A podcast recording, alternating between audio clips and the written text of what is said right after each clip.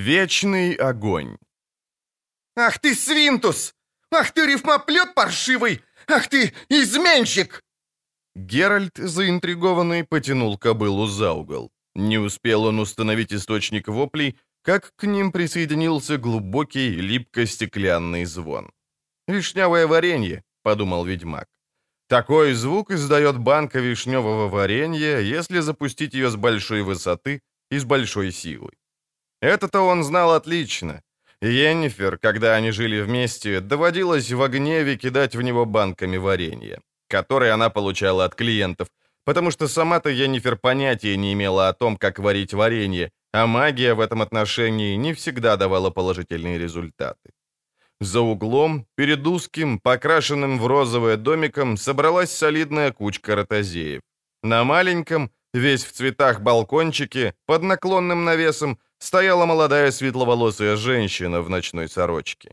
Выгнув пухленькое и кругленькое плечико, выглядывающее из-под оборок, она с размаху запустила вниз обитый по краям цветочный горшок.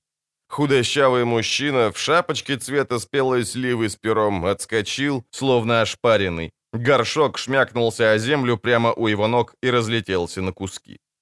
«Ну, Виспуля! Ну, Виспуленька! Ну, радость моя!» — крикнул мужчина в шапочке с пером. «Не верь сплетням! Я хранил тебе верность! Провалиться мне на этом самом месте, если вру!»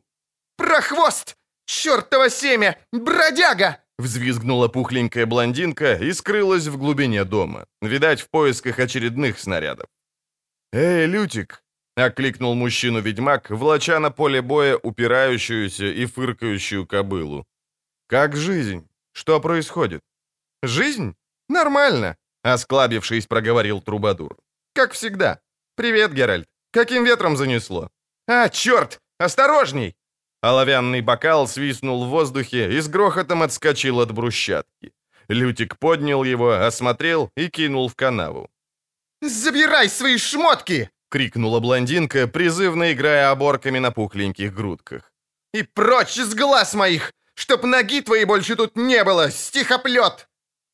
«Это не мое», — удивился Лютик, поднимая с земли мужские брюки с гачами разного цвета. «В жизни у меня не было таких штанов!» Убирайся! Видеть тебя не желаю! Ты... ты... Знаете, какой он в постели? Никудышный! Никудышный, слышишь? Слышите, люди?» Очередной горшок просвистел в воздухе, зафурчал торчащим из него сухим стеблем. Лютик едва увернулся. Вслед за горшком полетел медный котел, никак не меньше, чем в два с половиной галлона. Толпа зевак, держась за пределами обстрела, тряслась от хохота. Самые большие остряки хлопали в ладоши, кричали «бис» и убеждали блондинку действовать активнее. «Слушай, а у нее в доме нет катапульты?» — забеспокоился ведьмак. «Не исключено», — сказал поэт, задрав голову к балкону. «У нее дома жуткий склад рухляди. Штаны видел?» «А может, лучше уйти? Вернешься, когда утихомирится?» «Еще чего скривился Лютик. «Возвращаться в дом, из которого в тебя бросают оскорбления и медные котлы. Сей непороч... Э, виноват. Непрочный союз я в одностороннем порядке объявляю разорванным. Подождем только, пусть выкинет... О, мать моя, нет! Виспуля! Моя лютня!»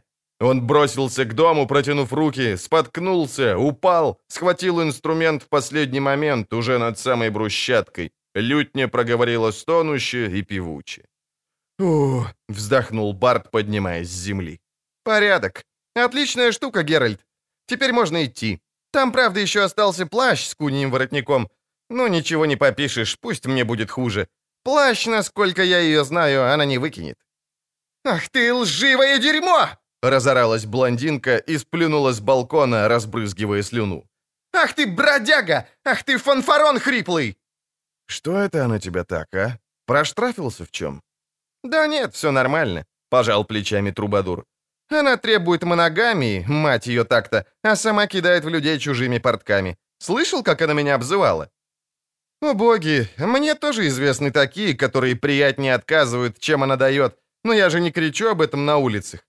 Пошли отсюда». «Куда?» «А как думаешь, в храм Вечного Огня, что ли? Пошли и завалимся в наконечник пики. Надо успокоить нервы». Ведьмак, не протестуя, Повел кобылу за Лютиком, бодро нырнувшим в узкий проулок. Трубадур на ходу подкрутил колки лютни, потренькал на струнах, взял глубокий вибрирующий аккорд. Уж осень зиму ветром кличет, слова теряют смысл и звук, и бриллианты слез с ресничек дождинками спадают вдруг. Он замолчал, весело помахал рукой двум девчонкам, проходившим мимо с корзинками, полными овощей. Девчонки захихикали. «Что привело тебя в Новиград, Геральт?» «Закупки. Упряжь, немного снаряжения. И новая куртка». Ведьмак одернул шуршащую, пахнущую новизной кожу. «Как тебе нравится моя новая одежда, Лютик?» «Отстаешь от моды», — поморщился Барт, стряхивая куриное перо со своего блестящего василькового кафтана с рукавами-пуфом и воротником-зубчиками. «А, как я рад, что мы встретились! Здесь, в Новиграде, столице мира, центре и колыбели культуры. Здесь просвещенный человек может вздохнуть полной грудью». «А не перейти ли нам дышать полной грудью на улочку подальше?» — предложил Геральт, глядя на оборванца, который, присев на корточки и выкатив глаза, справлял большую нужду в проулке. «Очень уж язвительным стал твой вечный сарказм», — Лютик снова поморщился. «Говорю тебе, Новиград — пуп мира. Почти 30 тысяч жителей, не считая гостей столицы, представляешь? Каменные дома, мощенные улицы, морской порт, склады, четыре водяные мельницы, бойни, лесопилки, крупное башмачное производство и вдобавок все вообразимые цехи и ремесла. Монетный двор, 8 банков и 19 ломбардов, дворец и кардегардия. Аж дух захватывает. И развлечения. Эшафот, шибеница с опускающейся платформой, 35 трактиров, театр, зверинец, базар и 12 борделей. И храмы, не помню уж сколько. Много. Ну а женщины, Геральт, Умытые, чистенькие и ароматные. М -м, бархат и шелк, корсеты и ленточки. Ах, Геральт, стихи так и просятся на уста. Где ты живешь, белым-бело от снега, покрытый льдом и речки, и поля. В твоих очах печаль, призыв и нега, но зимним сном охвачена земля. Новая баллада? Ага, назову ее «Зима». Только она еще не готова, никак не могу окончить. Из-за виспули меня так и трясет, и рифмы не держатся в голове. Да, Геральт, совсем забыл. Как там Янифер? Никак. Понимаю. Ничего ты не понимаешь. Но где твоя корчма? Далеко еще? За углом. О, мы уже на месте. Видишь вывеску? Вижу. Приветствую и низко кланяюсь, улыбнулся Лютик девушке, подметавшей лестницу. «Вам, милостивая государыня, уже кто-нибудь говорил, что вы прелестны?» Девушка покраснела и крепче ухватилась за метлу. Геральт подумал было, что она вот-вот приложит трубадуру палкой, но ошибся. Девушка мило улыбнулась и затрепыхала ресницами. Лютик, как обычно, не обратил на это никакого внимания. «Приветствую и желаю всего наилучшего! Добрый день!» Загремел он, входя в корчму, и резко провел большим пальцем по струнам лютни. Мэтр Лютик, знаменитейший поэт всей благодатной стране, посетил твой неопрятный кабак, хозяин, ибо возжелал выпить пиво. Ценишь ли ты честь, оказываемую тебе мною, мошенник?»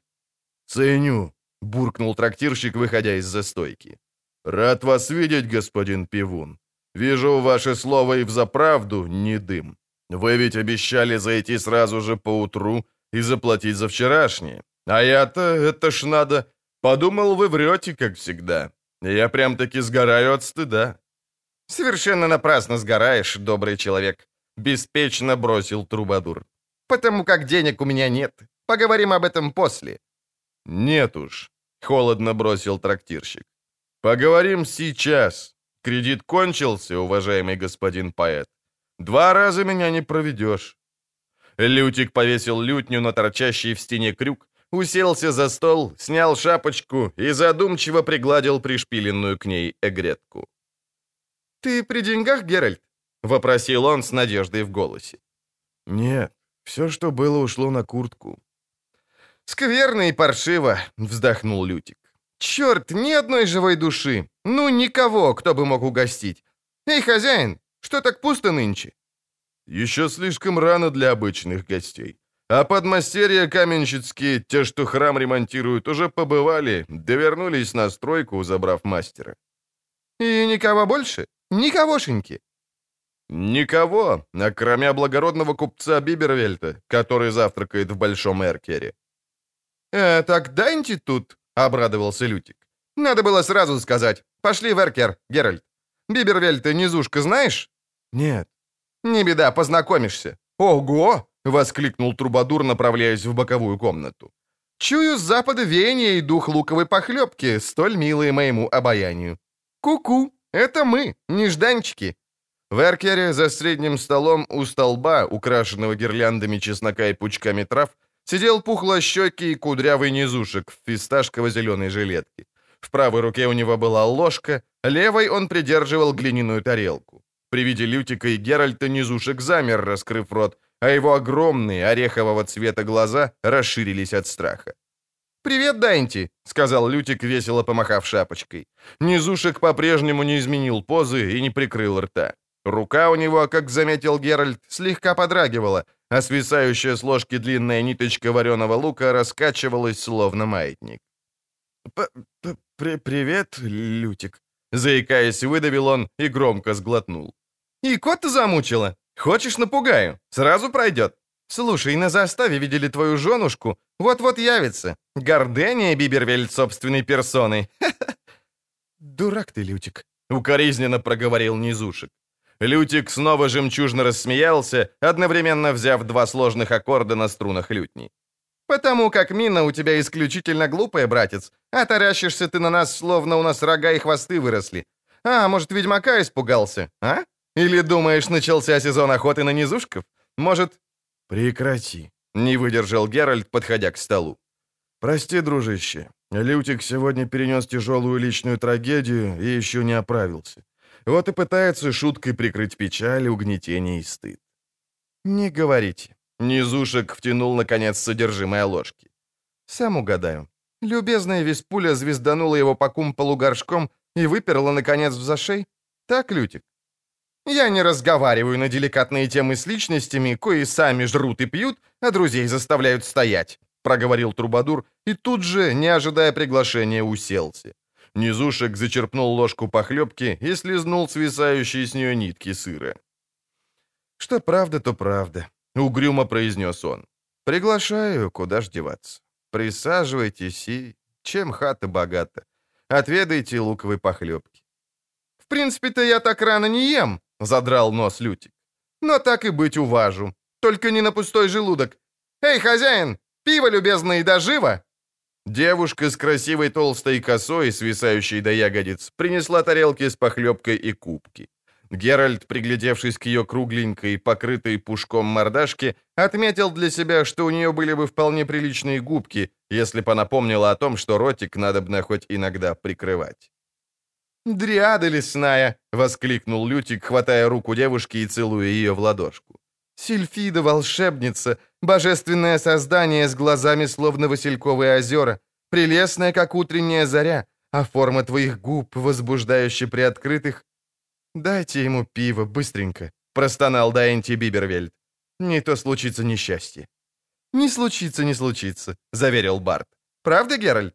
На всем белом свете не найти более спокойных людей, нежели мы двое. Я, милздарь-купец, поэт и музыкант, а музыка умягчает обычаи. А наличествующий здесь, в Эркере, ведьмак вообще опасен исключительно для чудищ, чудовищ и уродцев. Познакомься, Геральт из Ривии, гроза упырей, упыриц, упырих, оборотней и всяческой мерзопакостности. Небось, слышал о Геральте Дайнти? Слышал. Низушек подозрительно глянул на ведьмака. Ну и что? Что поделываете в Новиграде, милздарь Геральт? Неужто туточки появились какие-нибудь страшные монстры? Вас м, наняли?» «Нет», — улыбнулся ведьмак. «Я на отдыхе». «О!» — произнес Дайнти, нервно перебирая волосатыми ногами на пол локтя, недостающими до пола. «Э, «Это славно». «Что славно?» Лютик проглотил ложку похлебки и запил пивом. «Не хочешь поддержать нас, Бибервельд? В увеселениях, разумеется. Ишь, как все славно складывается. Здесь, в наконечнике пики, мы намерены подвыпить, а потом планируем забежать в Пассифлору. Это очень дорогой приличный бордель, на простом языке, страстоцветом именуемый, где можно пригласить полуэльфку, а если повезет, то и чистокровку. Однако нам нужен спонсор». «Кто-кто?» «Ну, тот, кто будет платить». «Так я и думал», — буркнул Дайнти. «Сожалею. Во-первых, у меня деловая торговая встреча. Во-вторых, нет средств на оплату подобных увеселений. В-третьих, в страстоцвет пускают только людей. А мы кто, совы сычные или как там? А, да, понимаю. Туда не пускают низушков. Это верно. Ты прав, Дайнти. Здесь Новиград, столица мира. «Да», — произнес низушек, не отрываясь от ведьмака и странно кривя губы. «Ну, так я уж пойду. Я договорился...» Дверь Эркера с грохотом отворилась, и в комнату влетел Дайнти Бибервельд. «О, боги!» — взвизгнул Лютик. Низушек, появившийся в дверях, ничем не отличался от низушка, сидящего за столом, если не считать, что за столом сидел чистый, а в дверях стоял грязный, побитый и помятый. «Вот ты где, сучий хвост!» — рявкнул грязный низушек, кидаясь к столу. «Ах ты, ворюга!»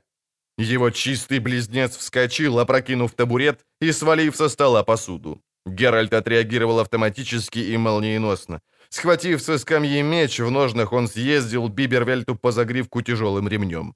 Низушек рухнул на пол, скуксился, юркнул меж ног Лютика и на четвереньках почимчиковал к выходу. При этом его руки и ноги вдруг вытянулись, словно лапки паука. Увидев это, грязный Дайнти Бибервельт разразился бранью, взвыл и отскочил, с грохотом врезавшись спиной в деревянную перегородку. Геральт кинул ножны, пинком отбросил с дороги стул и рванулся в погоню. Чистый Дайнти Бибервельд кузнечиком перескочил порог Эркера, влетел в общую залу, натолкнулся на девицу с полураскрытым ртом. Увидев его длинные лапы и карикатурно расплывшуюся физиономию, девушка разинула рот на всю возможную ширину и издала пронизывающий уши вопль. Геральт, воспользовавшись потерей темпа, вызванной соударением лжа Дайнти с девушкой, догнал его на середине залы и ловким пинком в колено повалил на пол.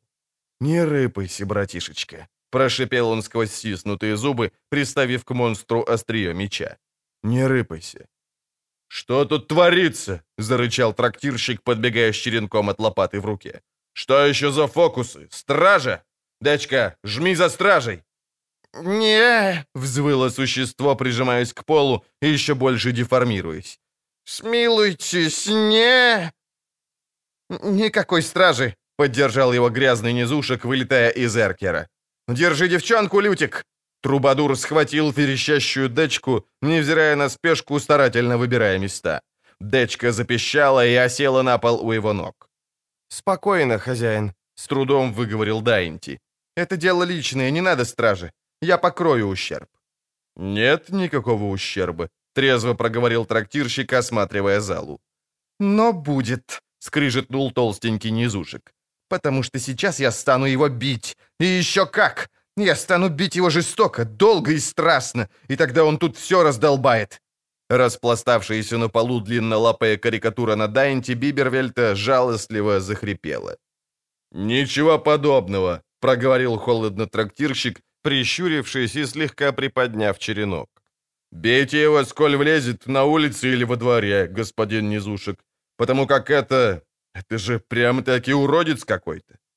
«Хозяин», — спокойно произнес Геральт, не ослабляя нажатие клинка на шею уродца. «Главное не волноваться. Никто ничего не разобьет. Не будет никакого ущерба. Мы владеем ситуацией. Я ведьмак, а уродец, как видите, у меня в руках.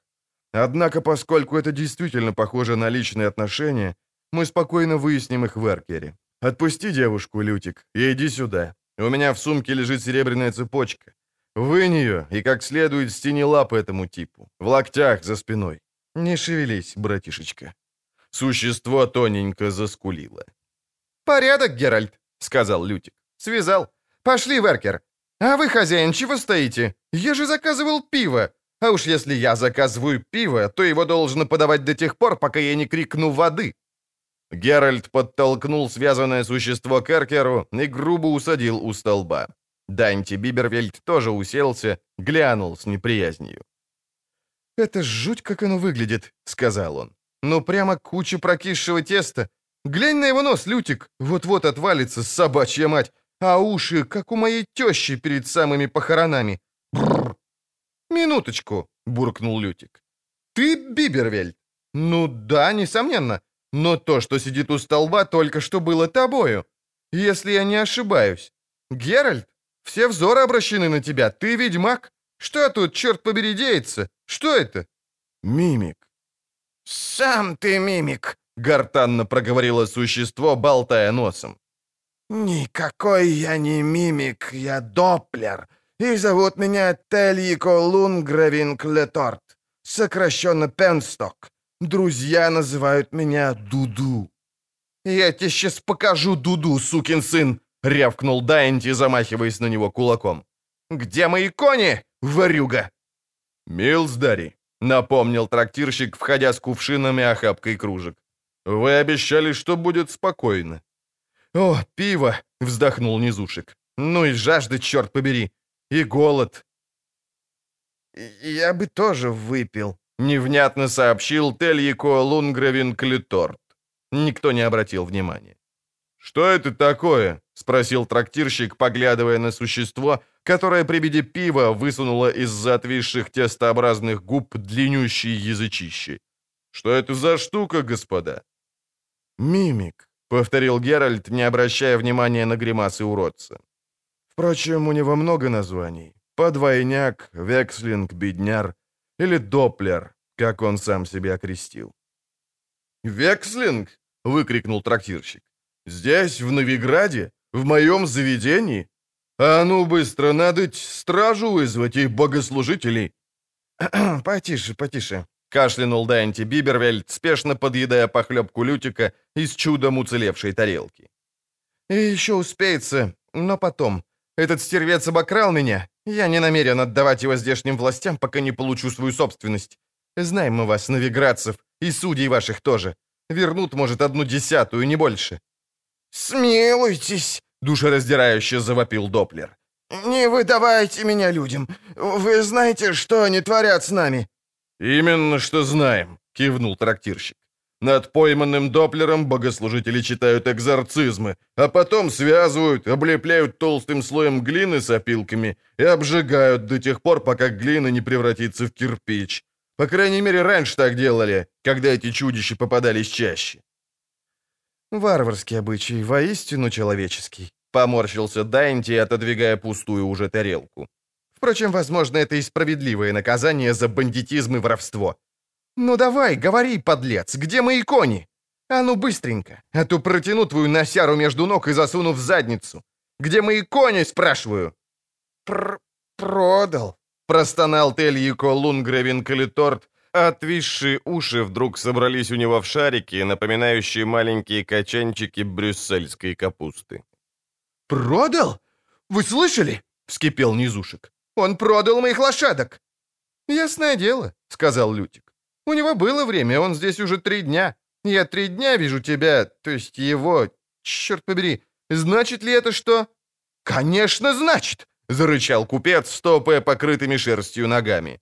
«Он обокрал меня в пути, в дне пути от города.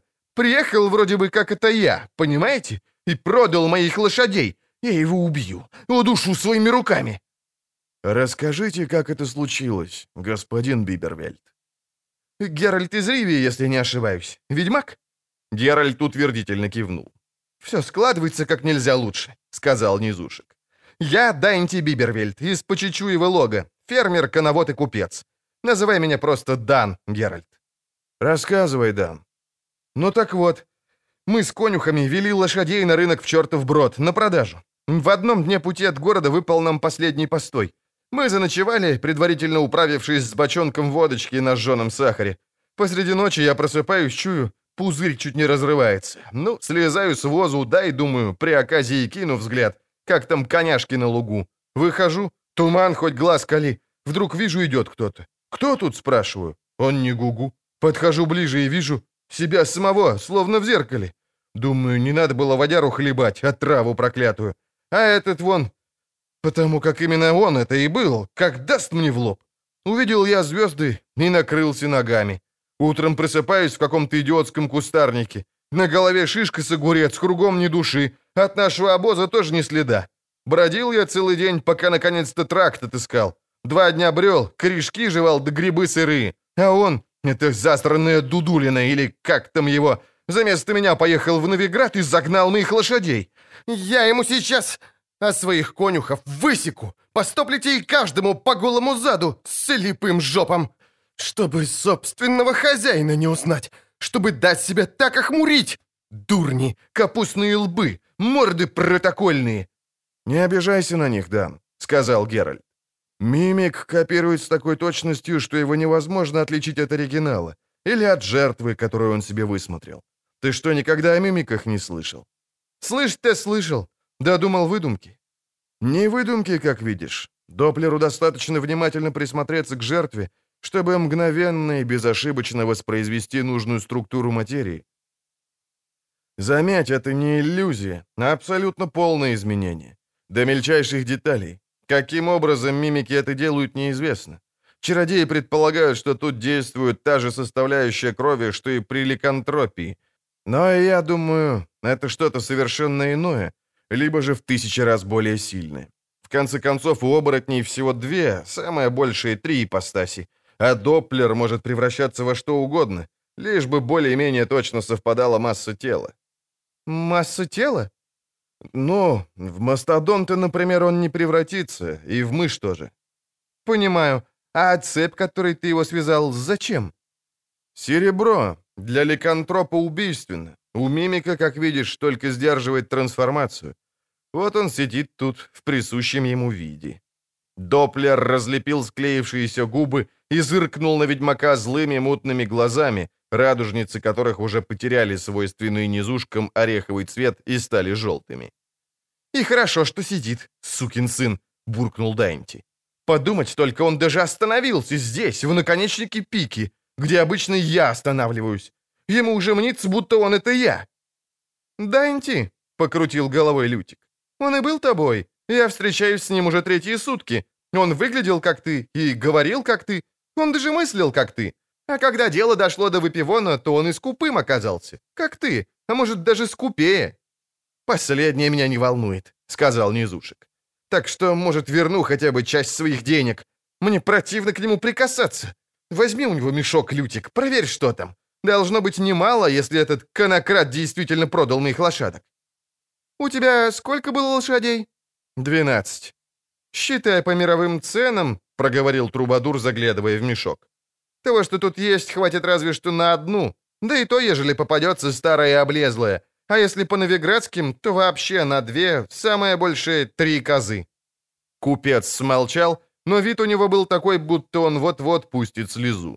Тельиква Лунгравин Клиторт низко опустил нос, а нижнюю губу еще ниже, и тихонько забулькал. «Одним словом», — наконец проговорил Низушек, — «ограбил меня и превратила в нищего существо, существование которого, простите за каламбур, я считал сказкой. Это называется «не повезло». «Не добавить, не прибавить», — сказал ведьмак, окидывая взглядом съежившегося на табурете Доплера. «Я тоже был уверен, что мимиков давным-давно истребили. Раньше, говорят, их много обитало в здешних лесах да на плоскогорье, но их способность к мимикрии очень беспокоила первых поселенцев, и на них начали охотиться. Довольно успешно. А вскоре перебили почти всех. «К счастью», — сказал трактирщик. «Тьфу, клянусь вечным огнем, уж лучше дракон или дьявол, которые завсегда оказываются драконом или дьяволом, и ведомо чего держаться. Но вурдалачество, в смысле оборотничество, всяческие изменения и перемены это мерзопакостная чертова процедура, обман и предательство людям на урон и погибель. Уж это все придумано энтими. Хрен знает, как их еще и назвать-то паскудами. Говорю вам, давайте вызовем стражу и в огонь его, погонь такую, в огонь. «Геральт», — заинтересовался Лютик, — «хотелось бы послушать мнение специалиста. Векслинги, они что, действительно такие опасные и агрессивные?» «Их способность к копированию», — сказал ведьмак. «Свойство, которое служит скорее защите, нежели нападению. Я не слышал...» «Дьявольщина!» — зло прервал Дайнти, хватив кулаком по столу. «Если бить по морде и обкрадывать не нападение, то что же тогда считать нападением? Кончайте мудрствовать. Все проще простого. На меня напали и ограбили. Отобрали не только добытое тяжким трудом имущество, но и лично мою внешность. Я требую удовлетворения. Я не усну. Стражу, стражу надо скликать, настаивал трактирщик. И богослужителей призвать, и спалить энты чудище, энту нелюдь. Перестаньте, хозяин, поднял голову низушек. Надоели вы со своими энтими. Заметьте, вам-то, энты, тьфу ты, этот нелюдь, ничего не сделал, только мне. Кстати, я-то ведь тоже нелюдь. «Да что вы, господин Бибервельд!» — нервно рассмеялся трактирщик. «Одно дело вы, другое он. Вы без малого человека, а он-то монстр. Удивляюсь я с вас, милздарь-ведьмак. Этак вы как-то спокойненько себе сидите. Для чего вы, прошу прощения, существуете? Ваша обязанность — убивать чудовищ. Или как?» «Чудовищ, да», — холодно сказал Геральт. «Чудовищ, а не представителей разумных рас». «Ну, знаете, милздарь», — сказал трактирщик, — «теперь-то вы уж явно того, переборщили». «Это уж точно», — вставил Лютик. «Перегнул ты палку, Геральт, с этой своей разумной расой. Ты глянь только на него». Тельико Лунгравинг Леторт действительно в данный момент никак не походил на представителя разумной расы, а напоминал куклу, вылепленную из грязи и муки, глядящую на ведьмака умоляюще мутными желтыми глазами. Да и сопение, которое он издавал касающимся столешницы носом, было не к лицу представителю разумной расы. «Кончайте пререкаться!» — вдруг рявкнул Дайнти Бибервельд. «Не о чем тут рассуждать. Важно одно — мои кони и мои потери. Слышишь, гриб вонючий, кому продал моих лошадок? Что сделал с деньгами? Говори сразу, не то я тебя запинаю и забью, и сдеру с тебя шкуру!» Дечка, приоткрыв дверь, сунула в эркер светлую головку. «Гости в корчме, отец», — шепнула она. «Каменщики со стройки и другие. Я их обслуживаю, а вы тут э, так громко не орите, а то они уж начинают зыркать на эркер». «О, вечный огонь!» — перепугался трактирщик, глядя на распластавшегося Допплера. «Если сюда кто-нибудь заглянет и увидит это, ой-ой, будет дело. Уж ежели не хотите вызывать стражу, то хоть Милздар-ведьмак, если Энты и взаправду векслинг, то скажите ему, пусть превратится во что-нибудь поприличнее, вроде бы, чтобы не узнали. Пока». «Верно», — сказал Дайнти. «Пусть он в кого-нибудь передоплерится, Геральт». «В кого?» — неожиданно пробулькал Доплер. «И я могу принять форму, к которой как следует пригляжусь. Так в которого из вас мне перемениться?» «Только не в меня», — быстро сказал трактирщик. «И не в меня», — охнул Лютик. «Впрочем, это был бы никакой не камуфляж. Меня все знают, так что два Лютика за одним столом — большая сенсация, нежели этот тип в собственном соку». «Со мной то же самое», — усмехнулся Геральт. «Остаешься ты, Дан, и все получается прекрасно. Не обижайся, но ты и сам знаешь, люди с трудом отличают низушка от низушка». Купец долго раздумывать не стал. «Лады», — сказал он. «Пусть будет так. Сними с него цепь, ведьмак. Ну давай, превращайся в меня, ты, безмозглая разумная раса». Как только с него сняли цепь, Доплер расставил тестообразные лапы, пощупал нос и вытаращился на низушка.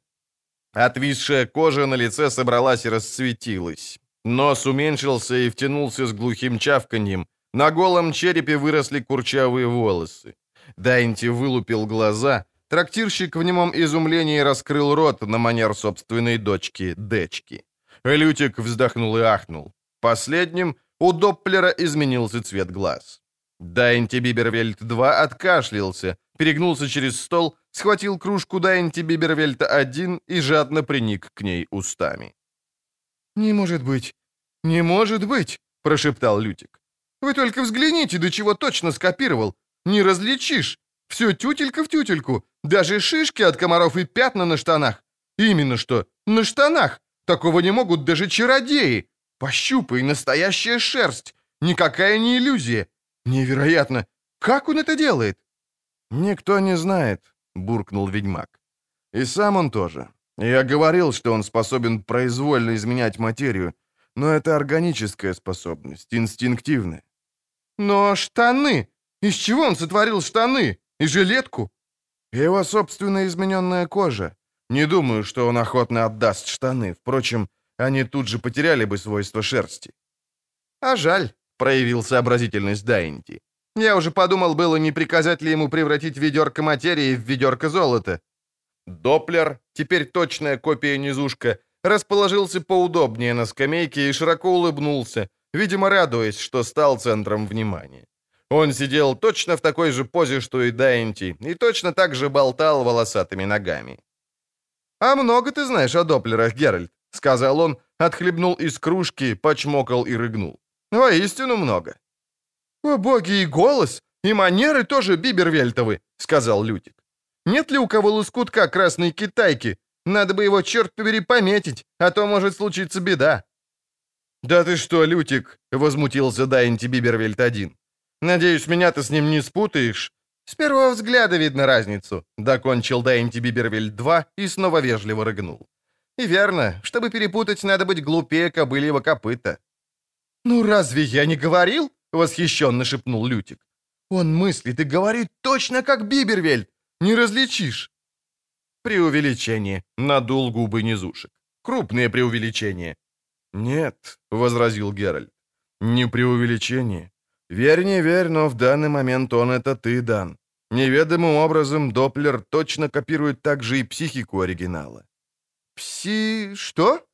«Ну, свойства разума, характер, чувства, мысли, душу. И это подтверждает как раз то, что отрицают большинство чародеев и все богослужители, а именно, что душа тоже материя. «Светотатство», — шепнул трактирщик. «И глупость», — твердо заметил Дайнти Бибервельд. «Не рассказывай сказок, ведьмак. Свойства разума, ничего себе. Скопировать чужой нос и портки — это куда ни шло. Но разум — это тебе не в бочку пер... Простите. Сейчас докажу. Если бы этот вшивый доплер скопировал мой купеческий разум, то не продал бы лошадей в Новиграде, где на них нет спроса, а поехал бы в чертов брод, на конский рынок, где цены договорные, кто больше даст. Там не прогадаешь. Именно что прогадаешь. Доплер спародировал обиженную мину низушка и фыркнул свойственным тому образом. Во-первых, цены на аукционе в чертовом броде падают, потому что купцы сговариваются, как им торговаться. К тому же идут дополнительные комиссионные аукционщику. «Не учи меня торговать, задница!» — обрушился Бибервельд. «Я в чертовом броде взял бы 90, а то и 100 за штуку. А сколько получил ты от новиградских скряг?» «По 130», — сказал Доплер. «Брешешь, распустеха!» «Не брешу. Я погнал лошадей прямо в порт, господин Дайнти, и нашел там заморского торговца кожами. Скорняки не пользуются валами, снаряжая караваны, потому как валы слишком медлительны. Кожи легкие, но ценные. Стало быть, надо ездить быстро. В Новиграде нет спроса на коней, потому-то и коней тоже нет. У меня были единственные доступные, вот я и продиктовал цену. Это просто. «Не учи меня», — сказал, — рявкнул Дайнти, покраснев как бурак. «Ну ладно, стало быть, заработал. А деньги где?» «Пустил в оборот», — гордо ответил Тельико, почесав типичным для низушка движением густую шевелюру. «Деньги, господин Дайнти, должны обращаться, а интерес крутиться. Смотри, как бы я тебе голову не скрутил. А ну говори, что сделал с выручкой за лошадей?» «Я же сказал, товаров накупил». «Каких? Что купил, уродина?» «Ка... кошенили?» — с трудом проговорил Доплер, а потом быстро продекламировал. «500 корцев кошенили, 62 рюйса коры мимозы, 55 гарнков розового масла, 23 бочонка рыбьего жира, 600 глиняных мисок и 800 фунтов пчелиного воска. Рыбий жир, кстати, купил очень дешево, потому как он немного уже прогорк. Да, чуть было не забыл. Еще купил 100 локтей хлопчатобумажного шнура». Наступило долгое, очень долгое молчание. «Прогорклый жир?» — сказал, наконец, Дайнти, очень медленно выговаривая отдельные слова. «Хлопчатобумажный шнур. Розовое масло. Да я никак сплю. Да это кошмар! В Новиграде можно купить все. Всякие ценные и полезные вещи, а этот кретин выбрасывает мои деньги на какое-то дерьмо, прикинувшись мною. Я разорен, уплыли мои денежки, коту под хвост моя купеческая репутация. Нет, довольно. Дай меч, Геральт, я зарублю его на месте.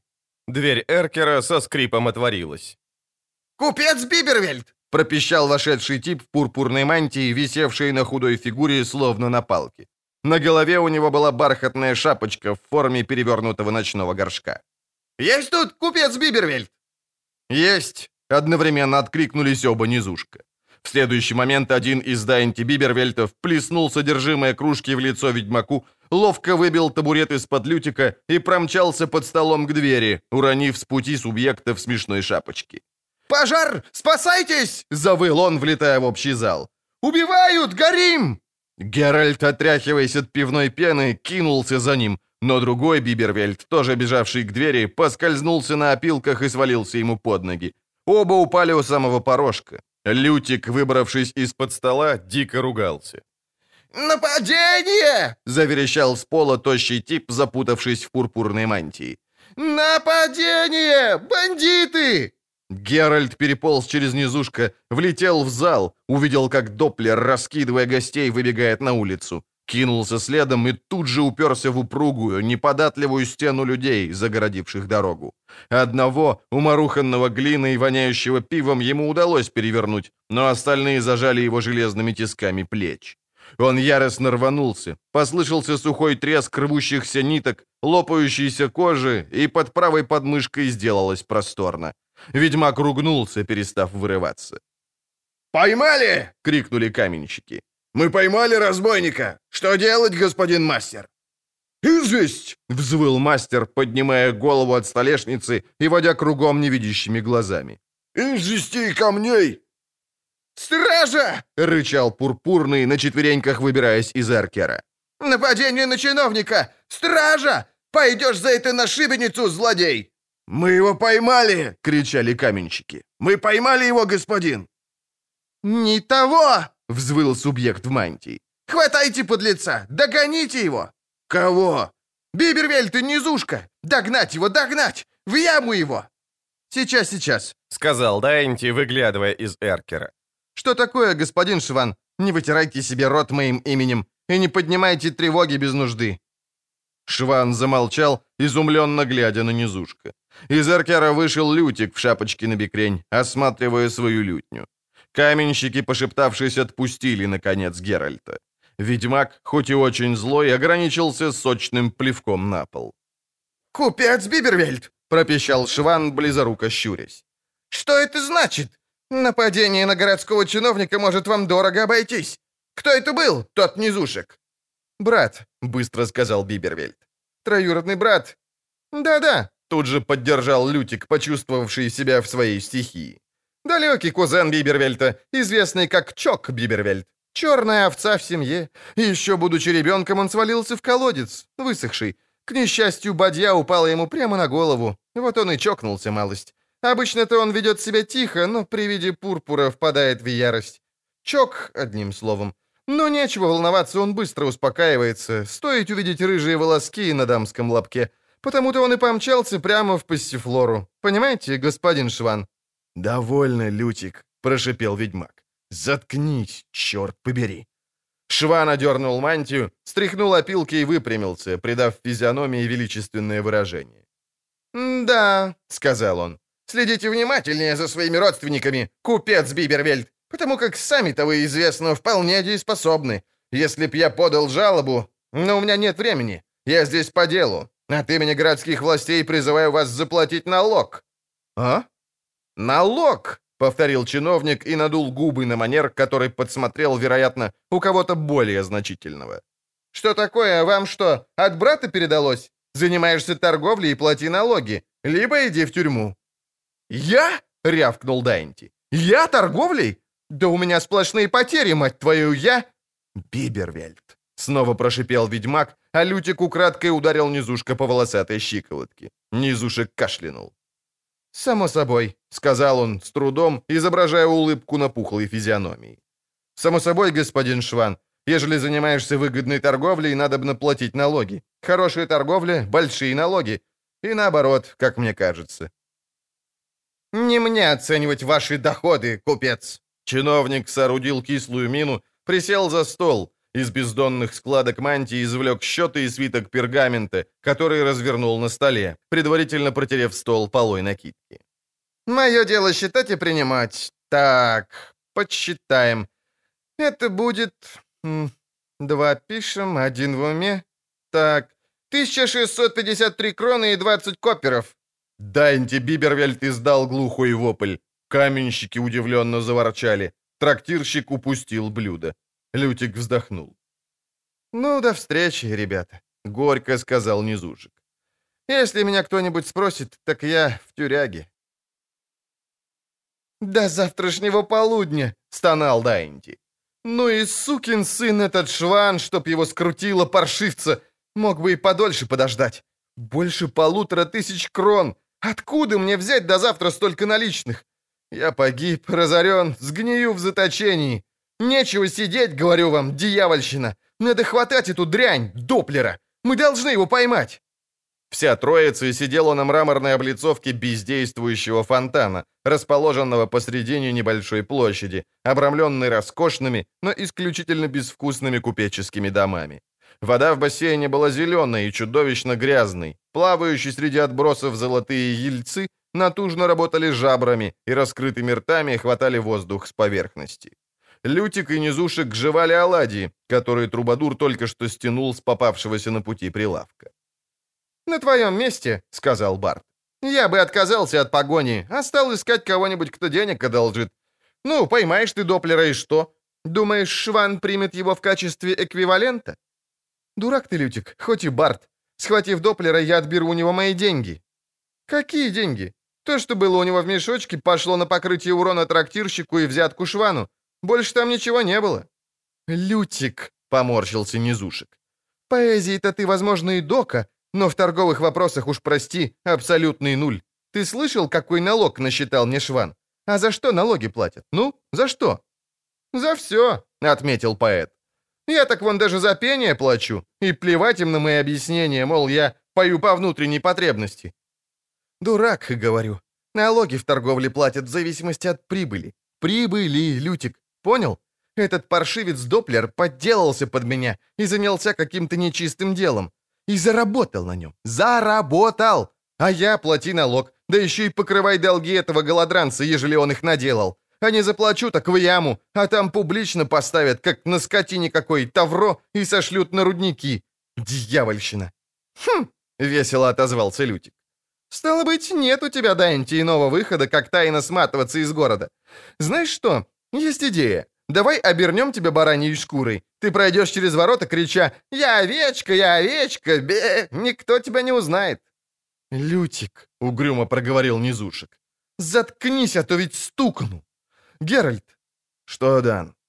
«Поможешь схватить Доплера?» «Послушай», — сказал ведьмак, все еще безуспешно пытавшийся зашить разорванный рукав куртки. «Мы в Новиграде. Тут 30 тысяч жителей. Людей, краснолюдов, полуэльфов, низушков и гномов.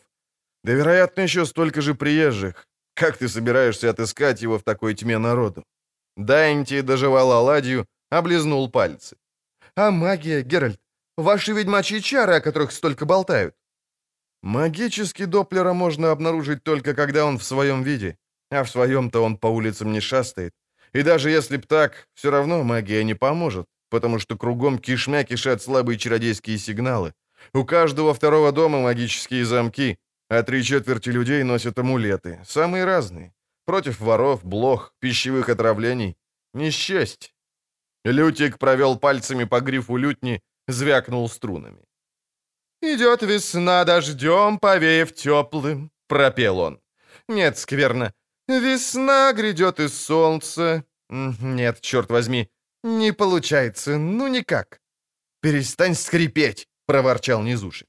«Ты действуешь мне на нервы». Лютик кинул ельцам остатки оладьи и сплюнул в бассейн. «Глядите», — сказал он. «Золотые рыбки. Говорят, такие исполняют желания». «Так те красные», — заметил Дайнти. «Ну и что? Какая разница? Черт возьми. Нас трое, а они выполняют по три желания каждое. Получается по одному на брата от каждой рыбки. А, Дайнти? Не хочешь, чтобы рыбка заплатила за тебя налог?» «Почему же? А вдобавок пусть что-нибудь свалится с неба и треснет Доплера по башке. И еще... Стой, стой! У нас тоже есть желание. Я, к примеру, хочу, чтобы рыбка подсказала мне окончание баллады. А ты, Геральт?» «Отцепись, Лютик, балаболка». «Не порти игры, ведьмак. Скажи, чего бы ты хотел?» Ведьмак встал. «Я бы хотел», — проворчал он, чтобы тот факт, что нас пытаются окружить, оказался недоразумением. Из переулка напротив фонтана вышли четверо одетых в черные людей в круглых кожаных шляпах и медленно направились к бассейну. Дайнти, оглянувшись, тихо выругался. Из улочки позади них вышли еще четверо. Эти, приближаясь, заблокировали переулок. В руках они держали какие-то странные кружочки, напоминающие свернутые ремни. Ведьмак осмотрелся, пошевелил плечами, поправляя висящий за спиной меч. Лютик икнул. Из-за черной четверки вышел невысокий мужчина в белом кафтане и коротком сером плаще. Золотая цепь на его шее поблескивала в ритм шагам, стреляя желтыми отблесками. «Ля Шарель!» — простонал Лютик. «Это Ля Шарель!» Черные люди у них за спинами медленно двигались к фонтану. Ведьмак потянулся за мечом. «Нет, Геральт», — шепнул Лютик, прижимаясь к нему. «Ради богов, не доставай оружие. Это храмовая стража. Если мы окажем сопротивление, нас живьем из Новиграда не выпустят. Не трогай меча». Человек в белом кафтане уверенно шел к ним. Типы в черном следовали поодаль, на ходу окружая бассейн, чтобы занять стратегически верно выбранные позиции. Геральт, слегка сгорбившись, внимательно наблюдал. Странные предметы, которые они держали в руках, не были, как он вначале подумал, обычными ременными кнутами. Это были треххвостки, или иначе ламии. Человек в белом кафтане приблизился. «Геральт», — шепнул Барт, — «ради бога, спокойнее». «Я не позволю к себе прикоснуться», — буркнул ведьмак. «Не позволю к себе прикоснуться, кем бы он ни был. Внимание, Лютик, если начнется, убегайте, что есть мочи. Я их отвлеку на какое-то время». Лютик не ответил. Закинув лютню за спину, он низко склонился перед человеком в белом кафтане, богато расшитым золотыми и серебряными нитками в белую мозаику. «Благородный Ля Шарель!» Человек по имени Ля Шарель остановился, окинул их взглядом. Его глаза, как про себя отметил Геральт, были мерзко холодными и имели цвет стали. Бледный лоб болезненно вспотел, на щеках красные неровные пятна румянца. «Господин Дайнти Бибервельд, купец», — сказал он, — «талантливый мэтр Лютик и Геральт из Ривии, представитель столь редкой ныне профессии ведьмаков. Встреча старых друзей у нас, в Новиграде?» Никто не ответил. «Весьма неудачным», — продолжал Лешарель. «Я считаю тот факт, что на вас поступил донос». Лютик слегка побледнел, а низушек щелкнул зубами. Ведьмак не глядел на Лешареля. Он не отрывал глаз от оружия в руках окружавших фонтан людей в кожаных шляпах. В большинстве известных Геральту стран изготовление и владение шиповатой ламией, именуемой еще майенским батагом, было строго запрещено. Новиград не составлял исключения. Геральт видел людей, которых хлестнули ламией по лицу. Эти лица невозможно было узнать. «Хозяин трактира под названием «Наконечник Пики», — продолжал Лешарель, — «имел наглость обвинить вас в сговоре с демоном, чудовищем, которого именуют векслингом, либо подвойником». Никто не ответил. Лешарель скрестил руки на груди и одарил их ледяным взглядом. «Я считаю своей обязанностью сообщить вам о доносе. Сообщаю также, что вышеупомянутый трактирщик помещен в яму. Есть основания полагать, что он болтал с пьяну, находясь под влиянием пива либо водки. И чего только люди не придумают. Во-первых, векслингов не существует. Это вымысел суеверных мужиков. Никто не ответил. Во-вторых, какой векслинг, он же подвойняк, осмелится подойти к ведьмаку? Усмехнулся Лешараль и останется в живых. Я прав? Посему донос трактирщика был бы достоин осмеяния, если б не одна существенная деталь. Ля покачал головой, выдержав эффектную паузу. Ведьмак услышал, как Дайнти медленно выпускает воздух, втянутый в глубоком вдохе. «Да, некоторая существенная деталь», — повторил Ле Шарель. «А именно, мы имеем дело с ересью и святотатственным кощунством, ибо известно, что ни один, абсолютно ни один подвойняк, равно как и любое иное чудище, не мог бы даже приблизиться к стенам Новиграда, ибо в девятнадцати храмах города пылает вечный огонь, Святая сила Коева хранит нас. Тот, кто утверждает, будто видел подвойника в наконечнике пики на расстоянии броска камня от главного алтаря Вечного Огня, есть кощунствующий еретик, и обязан он от своего утверждения отказаться. Ежели он отказаться не пожелает, мы поможем ему в этом по мере сил и возможностей, которые, поверьте, у нас в ямах всегда под рукой. Посему, как видите, беспокоиться не о чем. Выражения лиц Лютика и Низушка свидетельствовали об обратном. «Совершенно не о чем беспокоиться», — повторил Ле Шарель. «Вы можете покинуть Новиград без помех. Я не стану вас задерживать. Однако вынужден потребовать, дабы о достойных сожаления вымыслах трактирщиков вы, уважаемые и благородные, не рассказывали никому и не комментировали вслух данное происшествие. Высказывания, подрывающие божественную силу вечного огня, независимо от намерений, мы, скромные служители церкви, вынуждены будем трактовать как ересь со всеми вытекающими отсюда последствиями. Собственные религиозные убеждения поэта, купца и ведьмака, которые я уважаю, вне зависимости от того, каковыми бы они ни были, значения не имеют. Верьте во что хотите, ваше дело. Я терпим до тех пор, пока почитают вечный огонь и не кощунствуют против него. А ежели кто-либо начнет кощунствовать, то такового велю спалить. И точка. В Новиграде все равны перед законом, и закон равен для всех.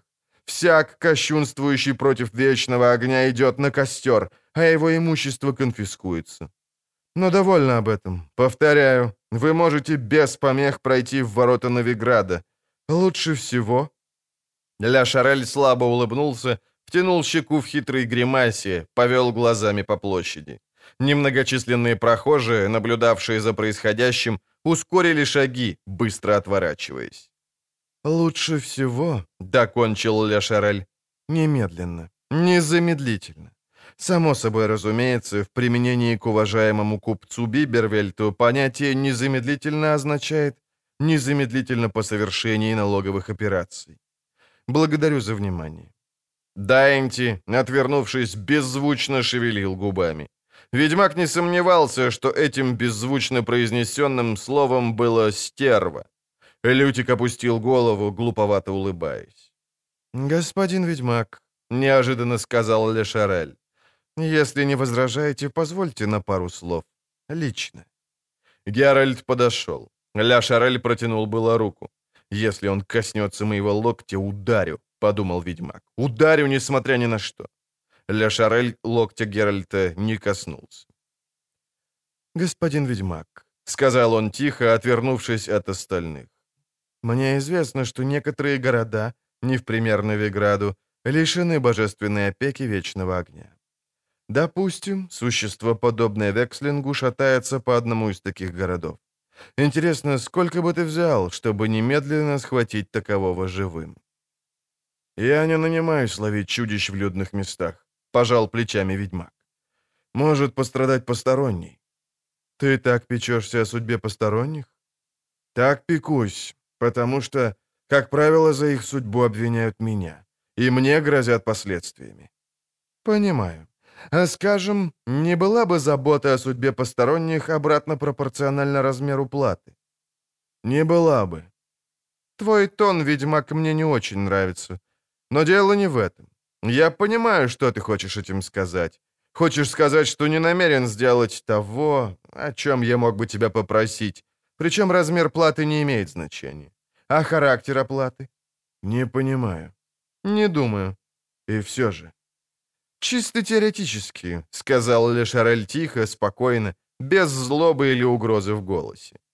«Возможно, платой за услуги была бы гарантия, что ты и твои друзья выйдете живыми из теоретического города. Тогда что?»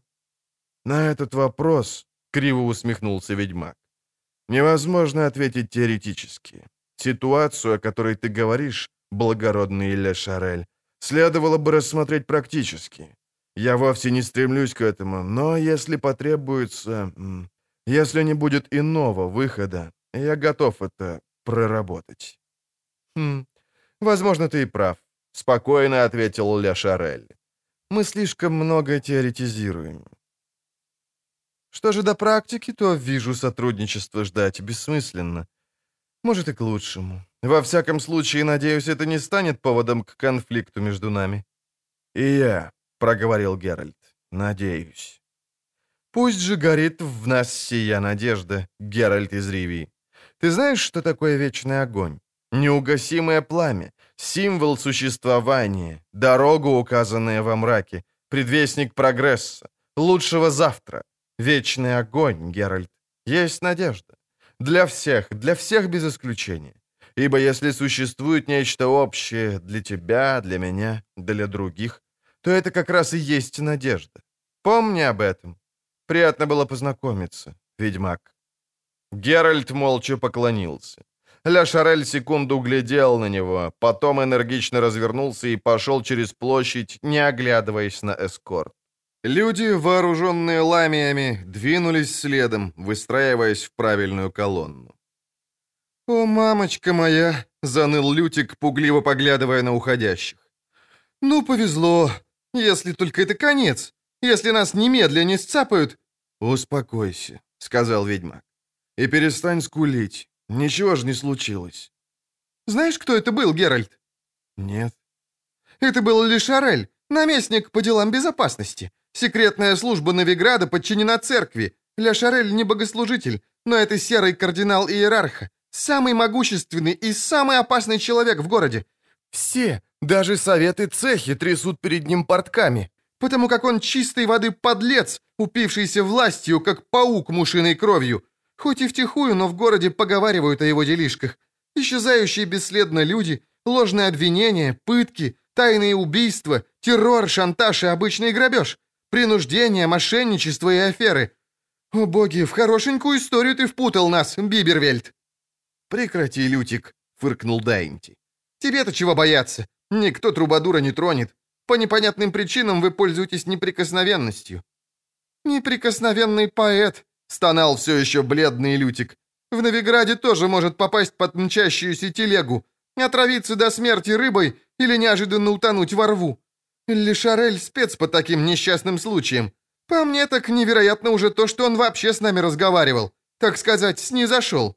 Ясно, не без причин. Что-то он замышляет. Вот увидите, он сразу же во что-нибудь нас впутает. Нас закуют и законно поволокут на пытки. Так тут делается». В его словах, проговорил Низушек, обращаясь к Геральту, довольно много правды. Надо соблюдать осторожность. И как только такого мерзавца, как Лешарель, земля носит. Уж сколько лет о нем говорят, что он болен, что ему кровь в голову ударяет, и все ждут, когда же он приставится. «Замолкни, Бибервельд!» — испуганно прошипел Трубадур, оглядываясь. «Еще услышит кто-нибудь. Гляньте, как все зырятся на нас. Пошли отсюда, говорю вам. И советую, давайте по-серьезному отнесемся к тому, что нам сказал Лишарель о Доплере. Я, к примеру, в жизни не видел никакого Доплера. Если потребуется, присягну перед вечным огнем. Гляньте, — вдруг сказал Низушек. «Кто-то к нам спешит». «Бежим!» — взвыл Лютик. «Спокойно, спокойно. Широко улыбнулся Дайнти и прошелся по шевелюре пальцами. «Я его знаю, это Ондатор, местный купец казначей цеха. Вместе торговали. Смотрите, какая у него мина. Словно в штаны наделал. Эй, Ондатор, ты не меня ищешь?» «Клянусь вечным огнем!» — просипел Ондатор, сдвигая на затылок лисью шапку и вытирая лоб рукавом. «Я был уверен, что тебя заточат в казематы. Истинное чудо, поразительно!» «С твоей стороны?» — ехидно прервал Низушек. «Очень мило поражаться. Порадуй нас еще, скажи, почему?» «Не прикидывайся дураком, Бибервельд», — поморщился он Датор. «Весь город знает, сколько ты огреб на кошенили. Все об этом только и болтают. Небось и до иерархии дошло, и до Лешареля. Какой ты ловкий. Как хитро воспользовался тем, что произошло в Повиссе». «О чем ты, Андатор?» «О боги, прекрати мести хвостом, будто лиса! Ты кошенель купил? Купил! Воспользовавшись плохим спросом, заплатил авализованным векселем, не выложив ни гроша наличными. И что? За один день распродал весь груз в четыре раза дороже, да еще и за звонкую монету. Может, станешь утверждать, будто тебе случайно повезло, мол, покупая кошениль, ты ничегошеньки не знал о перевороте в Повиссе.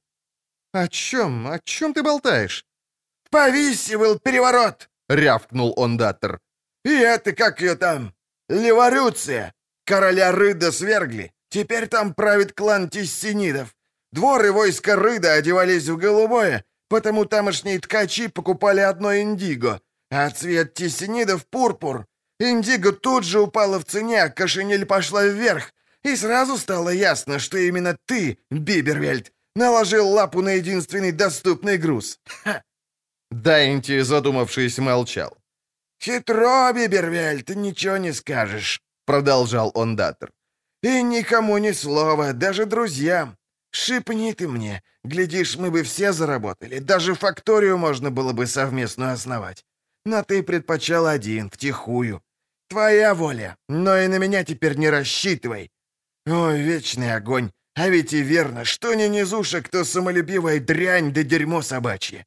Мне, к примеру, Вимми Вивальди никогда оваля на векселе не дает, а тебе — запросто. Потому как вы с ним одна банда. Вы, не люди, окаянные низушки и краснолюды. Чтоб вас холера!» Андатор сплюнул, развернулся и ушел. Дайнти, задумавшись, чесал в голове так, что аж шевелюра хрустела. «Что-то мне светит, ребята», — сказал он наконец. «Знаю, что надо сделать. Пошли-ка в банк. Ежели кто и может разобраться, так только мой знакомый банкир Вимме Вивальди».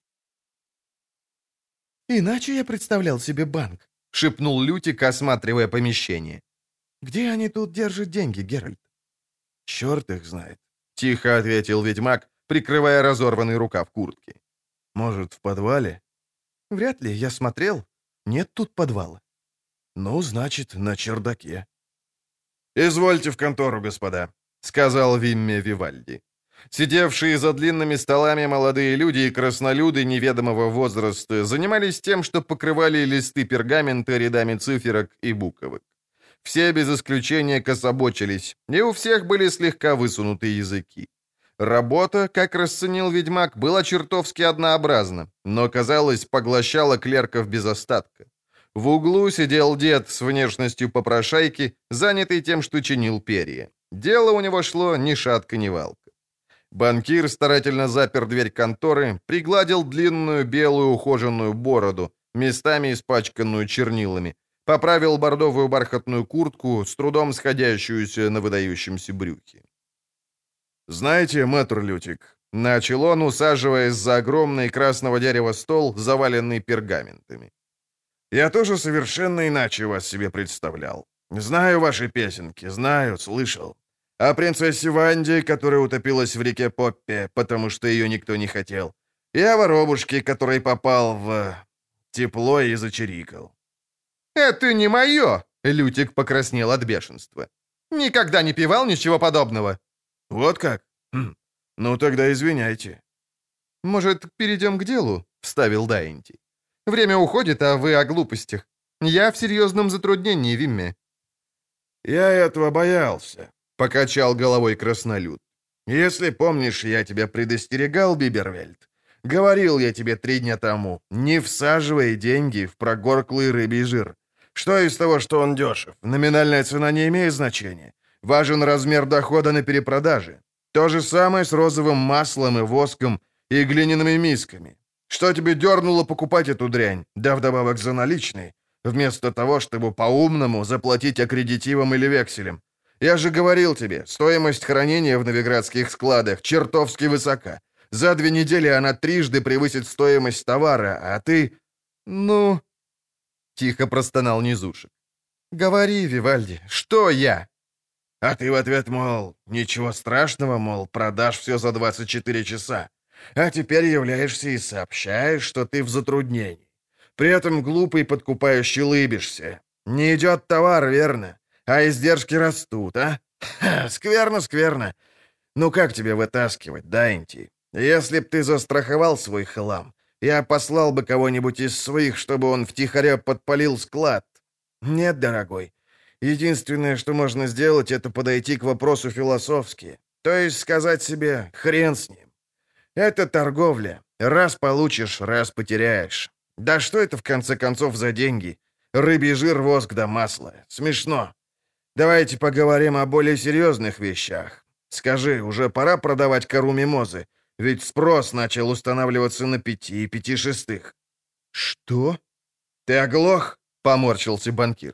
«Последнее предложение было равно пяти и пяти шестым. Ты вернулся, надеюсь, чтобы согласиться.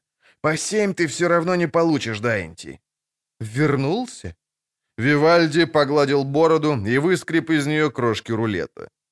«Ты был тут час назад», — сказал он спокойно, «и распорядился держать до семи. Семикратное превышение при цене, которую ты заплатил. Это две кроны 45 коппера за фунт. Чересчур высоко, Данти, даже для удачно выбранного рынка. Кожевенники успели договориться и будут солидарно держать цену. Голову даю». Дверь отворилась, и в контору влетело нечто в зеленой фетровой шляпе и шубейке из вывороченного кролика, перепоясанной конопляным жгутом. «Купец Сулемир дает две кроны пятнадцать!» — запищало оно. «Шесть и одна шестая», — быстро подсчитал Вивальди. «Что делать, Дан?»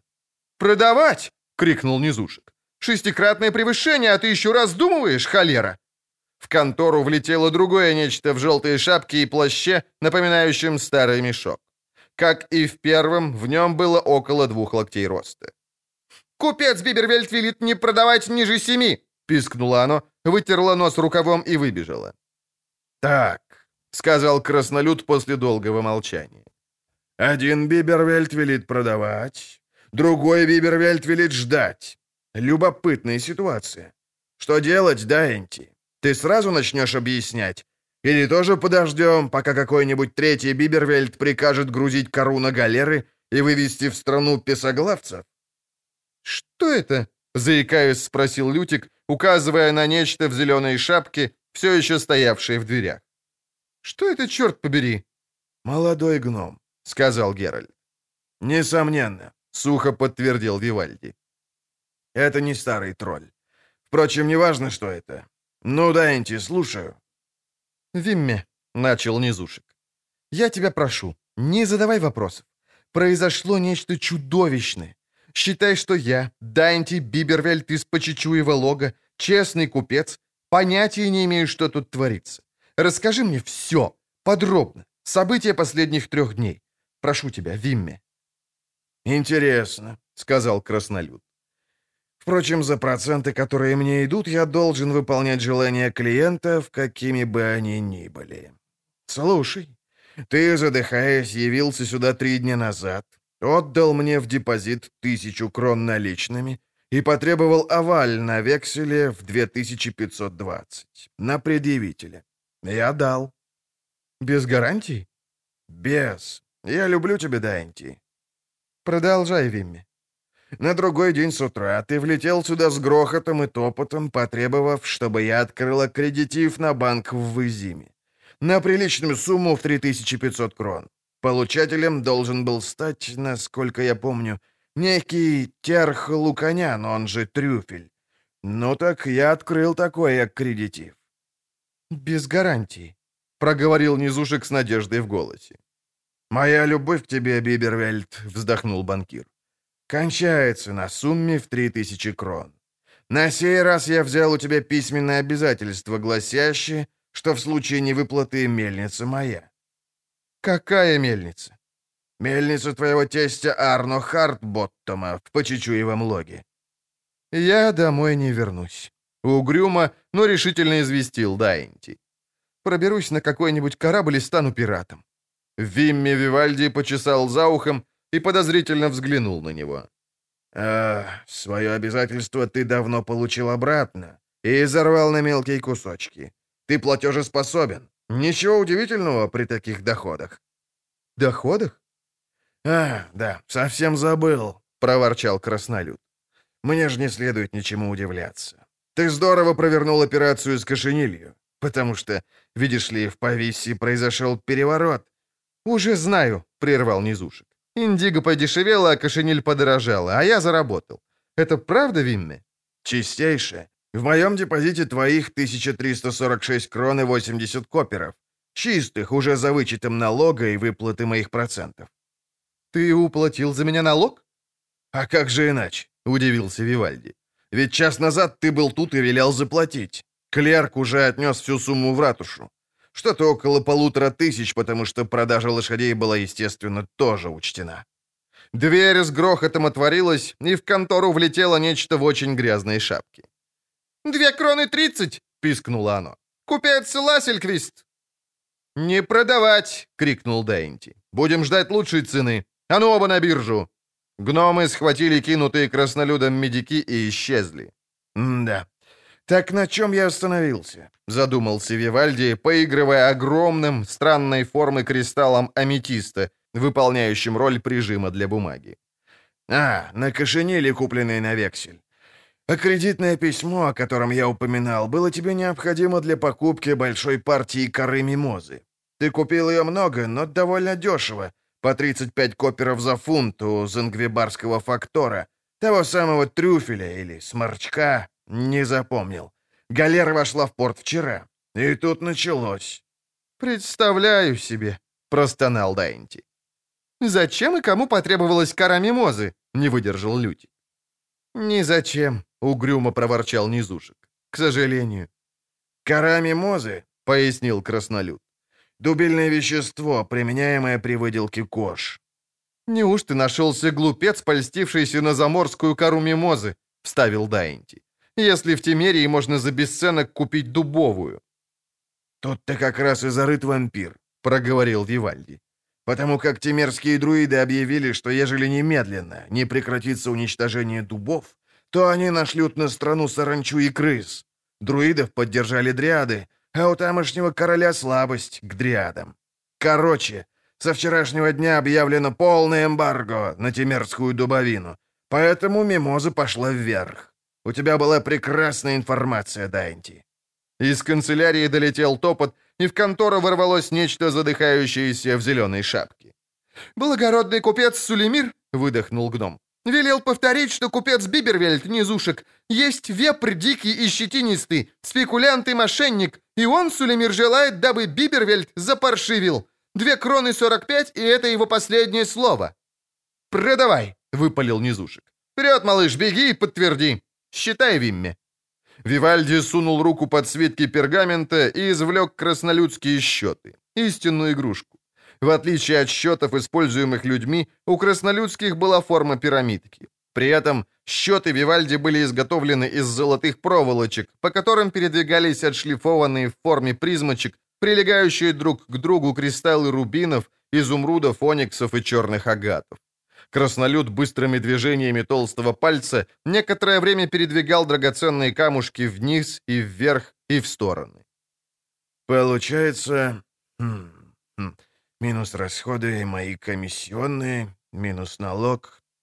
Так, 15 622 кроны и 25 коперов. Недурно!» «Если я не разучился считать...» — медленно произнес Дайнти Бибервельд то, в общем, чистыми я должен у тебя иметь...» «Точно 21 969 крон и 5 коперов. Неплохо?» «Неплохо?» — рявкнул Лютик. «Неплохо? Да за эти деньги можно купить большую деревню или небольшой замок. Я в жизни не видел сразу такую кучу деньжищ». «Я тоже», — сказал Низушек. «Ну, не горячись, Лютик. Похоже, этих денег вообще еще никто не видел, и неизвестно, увидит ли». «Эй, Бибервельд!» — изумился Краснолюд. «Откуда такие грустные мысли? Сулеймир заплатит наличными либо векселем, а вексели Сулеймира крепкие. Так в чем же дело? Боишься потерять на вонючем жире и воске? При таких доходах ты запросто перекроешь расходы. Не в том дело. А в чем же тогда?» Дайнти кашлянул, опустил курчавую голову. «Вимме», — сказал он, глядя в пол. «Ле Шарель ходит за нами». «Скверно», причмокнул банкир. Впрочем, этого следовало ожидать. Видишь ли, Бибервельд, информация, которой ты воспользовался при сделках, имеет не только торговое, но и политическое значение. О происшедшем в Пависе и Тимерии не знал никто. Лешарель тоже. А Лешарель любит все узнавать первым. Поэтому сейчас, я так думаю, он ломает себе голову над вопросом, откуда узнал ты? И, скорее всего, уже догадался, потому что догадался и я. «Интересно». Вивальди глянул на Лютика и Геральта, сморщил курносый нос. «Тебе интересно? А мне интересна твоя компания, Дайнти», — сказал он. Трубадур, ведьмак и купец. Чего уж лучше. Мэтр Лютик вхож всюду, даже в королевские дворцы. И надо думать, у него неплохой слух. А ведьмак? Личная охрана. Выбивала? Деньги выколачивать? «Поспешные выводы, господин Вивальди», — холодно сказал Геральт. «Мы не в сговоре». «А я», — процедил Лютик, — «никогда не прислуживаюсь. Я поэт, а не шпион». «Всякое говорят», — поморщился краснолюд. «Всякое, милздарь Лютик». «Ложь!» — взвизгнул Трубадур. «Сплошная ложь!» «Ну хорошо, верю, верю. Только не знаю, поверит ли Лешарель. Как знать, может, все понемногу и заглохнет.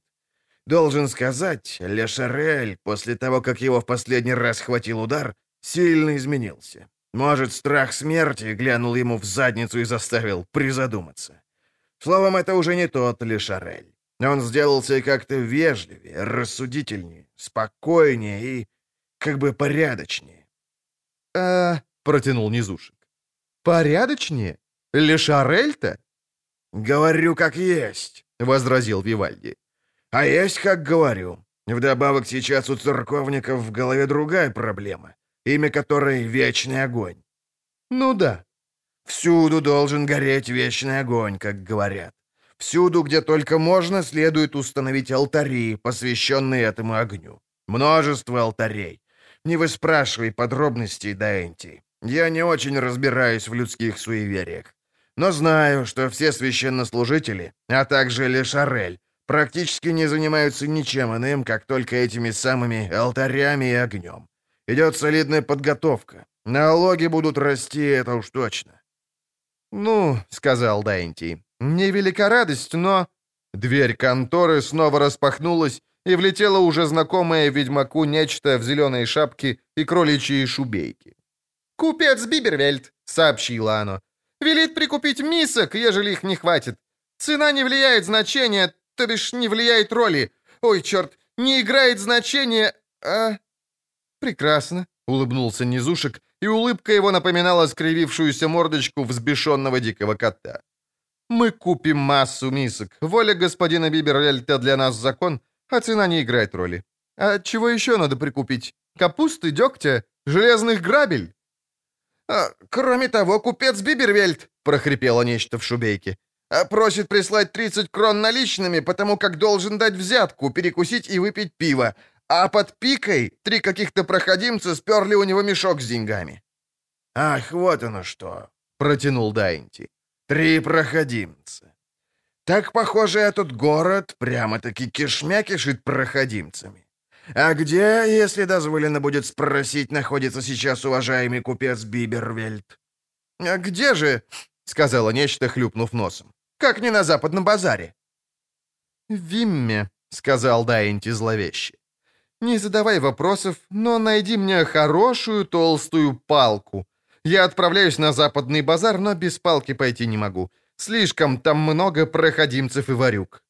«Палку, говоришь? Найду. Но, Дайнти, одно хотел бы знать, потому как это меня тяготит. Я не должен был задавать тебе вопросов, поэтому не задам, а попытаюсь угадать, а ты подтвердишь, либо нет. Отгадывай. Тот прогорклый жир, масло, воск и миски, тот паршивый шпагат — все это тактические шаги, верно? Ты хотел отвлечь внимание конкурентов от кошенили и мимозы, вызвать панику на рынке, а, Дайнти? Дверь резко раскрылась, и в контору вбежало нечто без шапки. «Щавери докладывает, что все готово!» — пискнуло оно. «Спрашивает, наливать?» «Наливать!» — загремел низушек. «Немедленно наливать!» «Клянусь рыжей бородой старого рундурина!» — взвыл Вивальди, как только за гномом закрылась дверь. «Ничего не понимаю. Что тут деется? Что наливать? Во что наливать?» «Понятия не имею», — признался Дайнти. Но дело должно крутиться, Вимми. С трудом пробиваясь сквозь толпу, Геральт вышел к ларьку, увешанному медными кастрюлями, котелками и сковородками, отливающими красным в лучах предвечернего солнца. За ларьком стоял рыжеволосый краснолюд в оливковой шапке и тяжелых башмаках из тюленей кожи. На лице краснолюда рисовалось неудовольствие. Коротко говоря, он выглядел так, словно через минуту намеревался оплевать копающуюся в товаре клиентку. Клиентка колыхала бюстом, трясла золотистыми кудряшками и поливала краснолюда бесконечным потоком слов, лишенных склада и лада. Клиентка была ни много ни мало Виспуля, известная Геральту в качестве метательницы горшков. Не ожидая, пока она его признает, он быстро слился с толпой. Западный базар пульсировал жизнью. Дорога сквозь скопище народа походила на продирание через кусты боярышника. То и дело что-то цеплялось за рукава и штанины. То дети, потерявшиеся умам, пока те оттаскивали отцов от палатки с продажей в разлив, то шпики из Кардегардии, то торгующие из-под полы продавцы шапок-невидимок, афродизий и похабных картинок, вырезанных на кедровых досочках. Геральт перестал улыбаться и перешел на ругань, одновременно с успехом пользуясь локтями. Вдруг он услышал звук лютни и знакомый жемчужный смех. Звуки его шли со стороны сказочно разукрашенного ларька, снабженного вывеской «Здесь чудеса, амулеты и наживка для рыбы». «Кто-нибудь уже говорил вам, что вы прелестны?» — верещал Лютик, присев на прилавок и весело болтая ногами. «Нет? Не может быть. Это же город слепцов, ничего больше. Просто город слепцов. Подходите, добрые люди. Кто желает услышать балладу о любви? Кто хочет воспылать и обогатиться духовно, пусть бросит монету в шляпу. Ты чего туда суешь, засранец? Медь придержи для нищенок. Не обижай медью артиста. Я-то, возможно, прощу, а вот искусство никогда. «Лютик», — сказал, подходя Геральт. «Я думал, мы разделились, чтобы искать Доплера, а ты устраиваешь концерты. И не стыдно петь на ярмарках, словно нищий дед?» «Стыдно?» — удивился Барт. Важно, что и как поешь, и нигде поешь. Кроме того, я голоден, а хозяин ларька обещал накормить обедом. Что же касается Доплера, то ищите его сами. Я для погонь, драк и самосудов не гожусь. Я поэт». «Ты бы лучше помалкивал, поэт. Здесь твоя невеста. Могут быть неприятности». «Невеста?» — Лютик нервно заморгал. «О ком ты? У меня их несколько». В этот момент сквозь толпу слушателей с силой нападающего тура пробилась виспуля, держа в руке медную сковороду. Лютик соскочил с прилавка и кинулся бежать, ловко перепрыгивая через корзины с морковью. Виспуля повернулась к ведьмаку, раздувая ноздри. Геральт попятился и уперся спиной в стенку ларька. «Геральт!» — крикнул Дайнти Бибервельд, вырываясь из толпы и отталкивая Виспулю. «Быстрее, быстрее! Я его видел! Вон там он, убегает!» «Я еще сочтусь со всей вашей сворой! «Хороша компашка! Стиляга, оборванец и карлик с волосатыми пятками! Вы меня попомните!» «Туда, Геральт!» — крикнул Дэнти, на бегу расталкивая группку шкалеров, занятых игрой в три ракушки. «Туда, туда! Он меж телегами крутится! Заходи слева, быстрее!» Они кинулись в погоню, сопровождаемые проклятиями перекупщиков и покупателей. Геральт только чудом избежал столкновения с бросившимся под ноги сопливым малышом перескочил через него, перевернув при этом два бочонка сельди, за что разъяренный рыбак хлестнул его по спине живым угрем, которого в тот момент демонстрировал клиентам. И тут он увидел Доплера, пытающегося сбежать вдоль загона для овец. «С другой стороны!» — крикнул Дайнти. «Обходи его с другой стороны, Геральт!» Доплер стрелой пронесся вдоль заграды, мелькая зеленым жилетом. Теперь было ясно, почему он не превратился ни в кого другого. Проворством никто не мог сравняться с низушком. Никто, кроме другого низушка и ведьмака. Геральт увидел, что Доплер резко меняет направление, вздымая тучу пыли, и ловко ныряет в прогал в ограде, окружающей большую палатку, которая выполняла роль бойни и мясной лавки одновременно. Дайнти это тоже заметил, перепрыгнул через жерди и стал пробиваться сквозь сбившуюся в ограде отару блеющих баранов. Было ясно, что он не успеет. Геральт свернул и кинулся вслед за Доплером между досками заграды. Неожиданно почувствовал рывок, услышал треск рвущейся кожи, и куртка под другой подмышкой тоже сделалась вдруг очень свободной. Ведьмак остановился, выругался, плюнул и еще раз выругался. Дайнти влетел в палатку вслед за Доплером. Изнутри понеслись крики, звуки ударов, ругань и чудовищный грохот. Ведьмак выругался в третий раз, особо яростно, заскрежетал зубами, поднял правую руку, сложил пальцы в знак «Ард», направив его прямо на палатку. Палатка вздулась, и изнутри послышался жуткий вой, гул и рев скотины. Палатка осела. Доплер, ползя на животе, выбрался из-под полотна и кинулся ко второй, меньшей палатке, скорее всего, леднику. Геральт, не раздумывая, направил руку туда и ударил его в спину знаком. Доплер повалился на землю, как громом пораженный, перевернулся, но тут же вскочил и влетел в палатку ледник. Ведьмак преследовал его по пятам. В палатке несло мясом, и было темно. Тельико Лунгревин Клеторт стоял там, тяжело дыша, обеими руками ухватившись за висящую на крюке половину свиной туши. Второго выхода из палатки не было, а полотно было крепко и жестко привязано к кольям, торчащим из земли. «Чистое удовольствие снова встретить тебя, мимик», — холодно произнес Геральт. Доплер тяжело и хрипло дышал. «Оставь меня в покое», — простонал он наконец. «Зачем ты меня преследуешь, ведьмак?» «Ты задаешь глупые вопросы, Телико», — сказал Геральт. «Чтобы завладеть лошадьми и внешностью Бибервельта, ты разбил ему голову и бросил на безлюдье.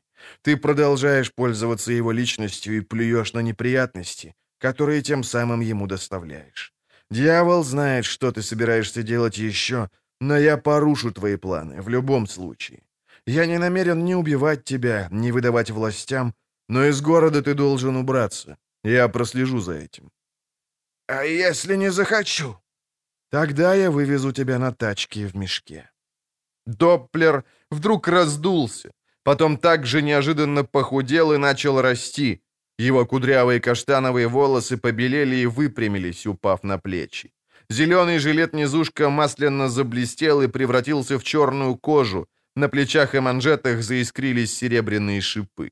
Пухлая, румяная физиономия удлинилась и побледнела. Над правым плечом выдвинулась рукоять меча. «Не подходи», — хрипло проговорил второй ведьмак и усмехнулся. «Не приближайся, Геральт. Я не позволю к себе прикоснуться». «Ну и паршивая же у меня ухмылка», — подумал Геральт, потянувшись за мечом. «Ну и паршивая же морда! Ну и паршиво же я щурю глаза! Так вот, как я выгляжу. Зараза!» Руки Доплера и Ведьмака одновременно коснулись рукоятей. Оба меча одновременно выскочили из ножен. Оба Ведьмака одновременно проделали два быстрых мягких шага. Один вперед, второй в бок. Оба одновременно подняли мечи и быстро завертели ими в воздухе. «Ты не можешь меня победить», — буркнул Доплер. «Потому что я — это ты, Геральт». «Ошибаешься, Телико», — сказал ведьмак. «Брось меч и возвращайся в тело Бибервельта. Иначе пожалеешь, предупреждаю». «Я — это ты», — повторил Мимик. «Ты меня не победишь. Не можешь победить, потому что я — это ты. Ты даже понятия не имеешь, что значит быть мной, Векслинг». Тельико опустил руку, стиснутую на рукояти меча. «Я — это ты», — снова сказал он. «Нет», — возразил ведьмак. «Нет.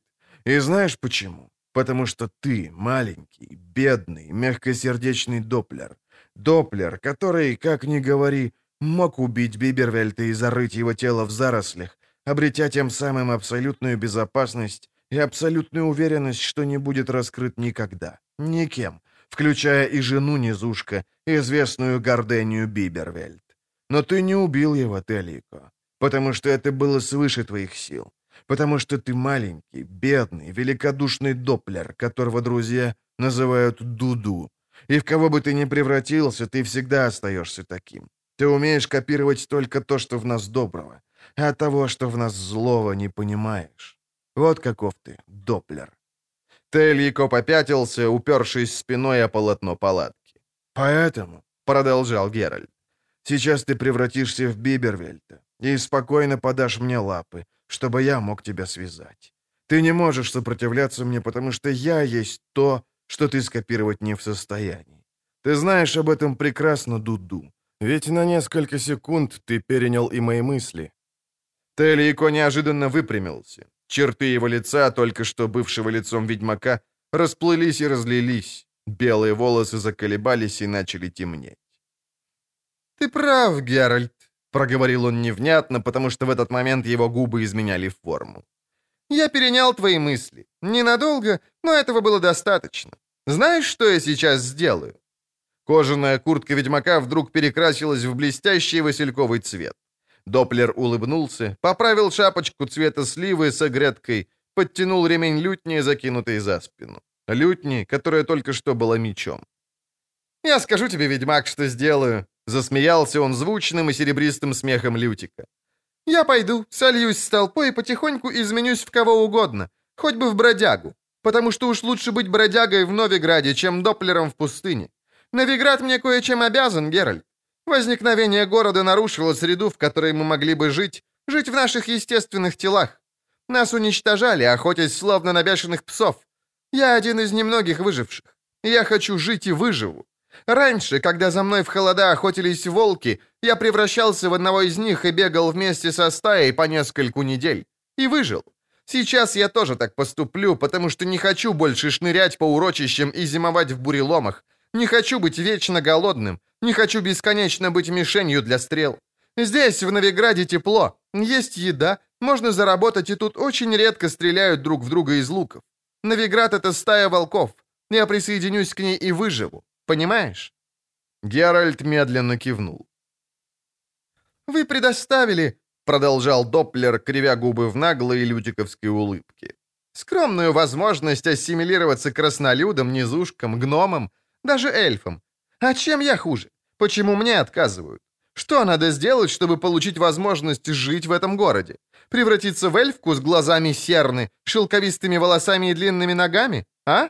Но чем эльфка лучше меня? Тем, что при виде эльфки вы сучите лапками, а при виде меня вас тянет блевать? Подавитесь вы такими аргументами. Я все равно выживу. Знаю как.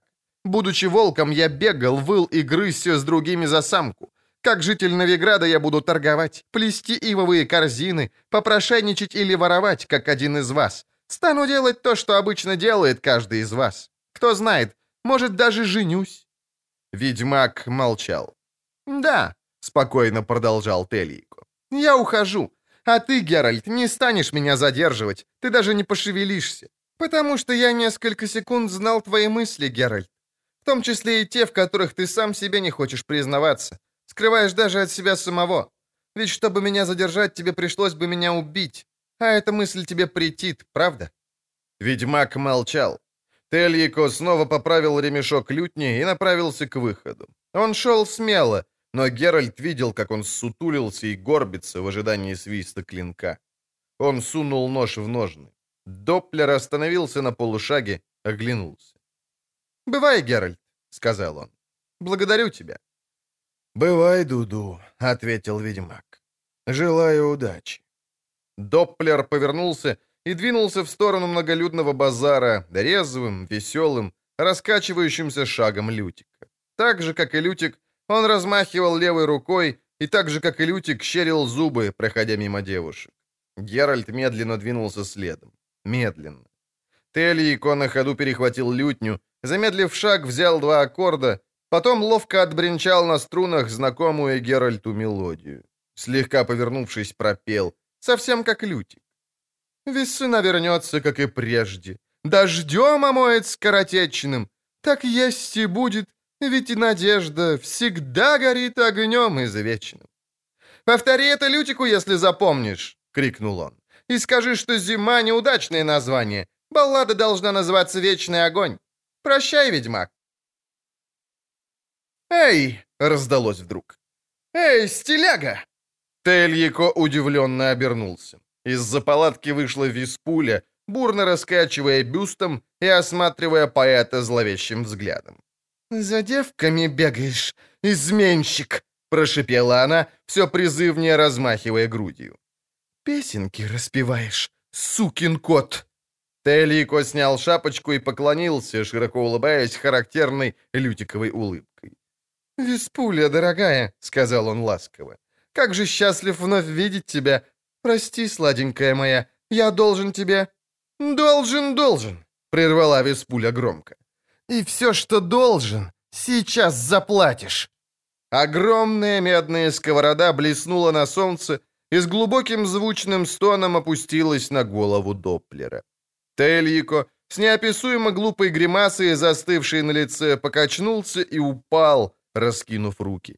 А его физиономия начала вдруг изменяться и расплываться, переставая походить на что-либо.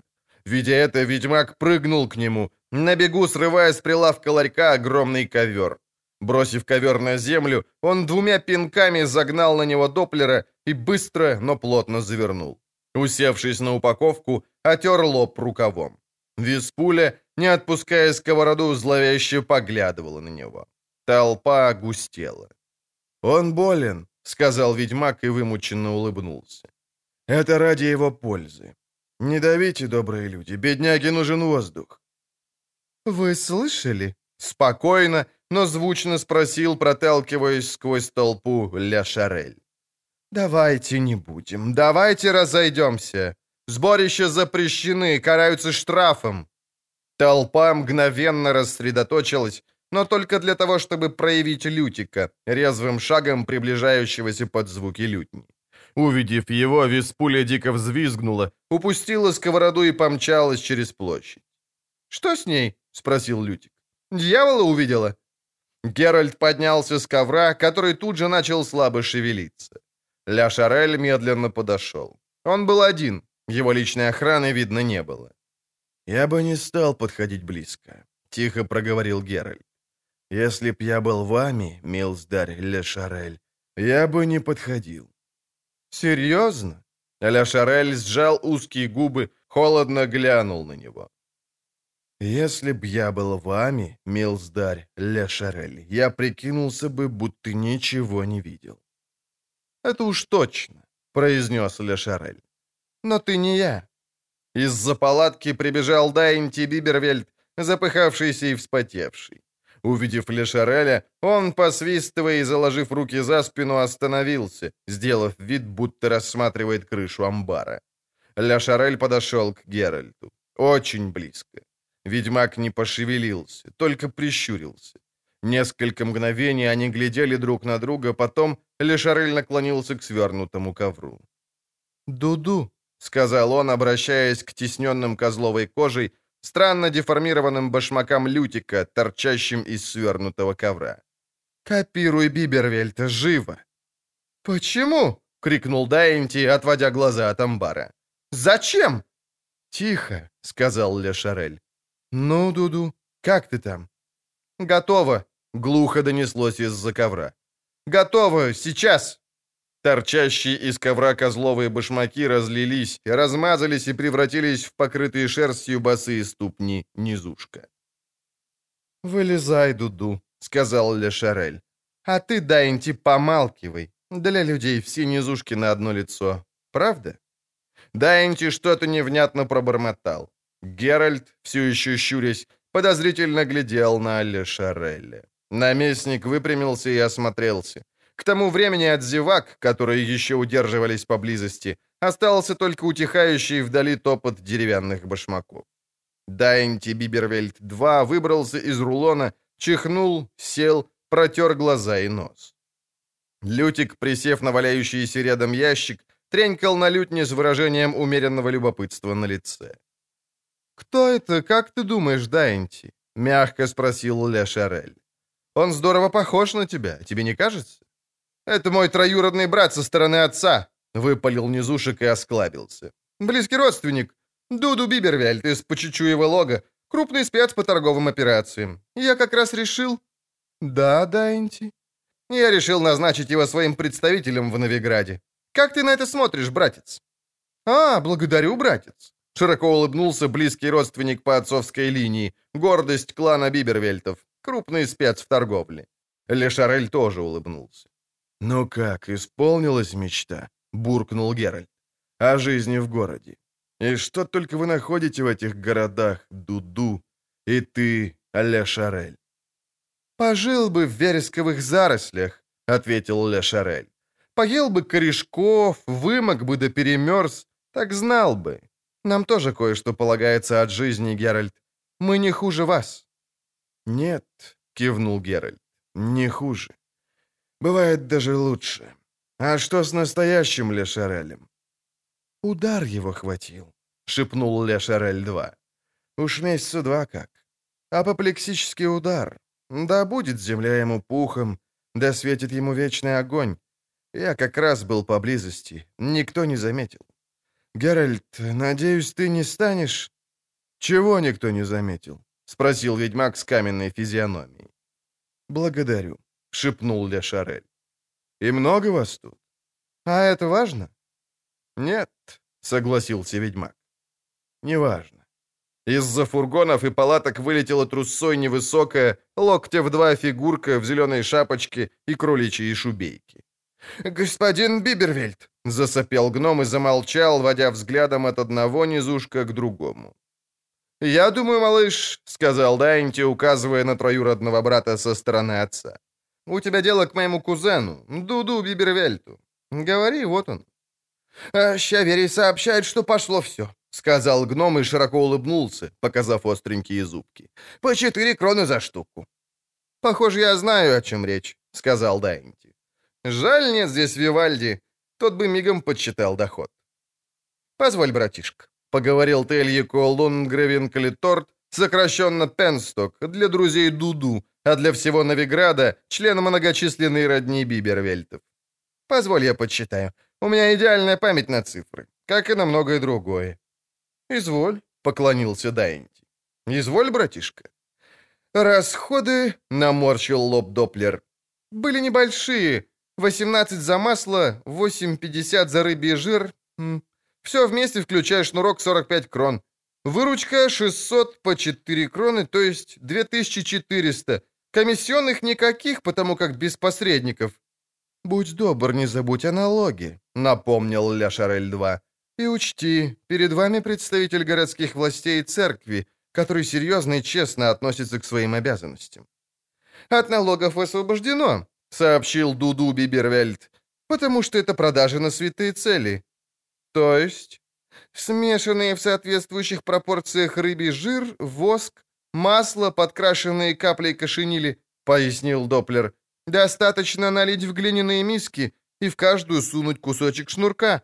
Зажженный шнурок дает отличное красное пламя, которое держится долго и почти не пахнет. Вечный огонь. Богослужителям нужны были лампы для вечного огня. Теперь уже не нужны». «Черт возьми», — буркнул Ля Шарель. «Верно, не лампы, лампады были нужны. Дуду ты гений». «В мать пошел», — скромно проговорил Тельико. «А как же, вылитая мать», — подтвердил Дайнти.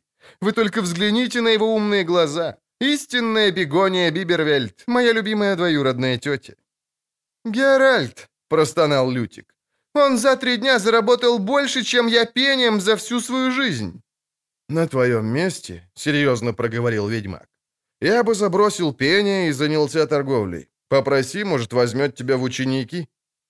«Ведьмак», — Тельяко потянул его за рукав, — «скажи, чем можно тебя э, отблагодарить?» «Двадцать две кроны». «Что?» «За новую куртку. Смотри, что осталось от моей». «Знаете что?» — вдруг крикнул Лютик. «Пошли все вместе в бордель. В пассифлору. Бибервельт и платит». «А низушков туда пускают?» — забеспокоился Дайнти.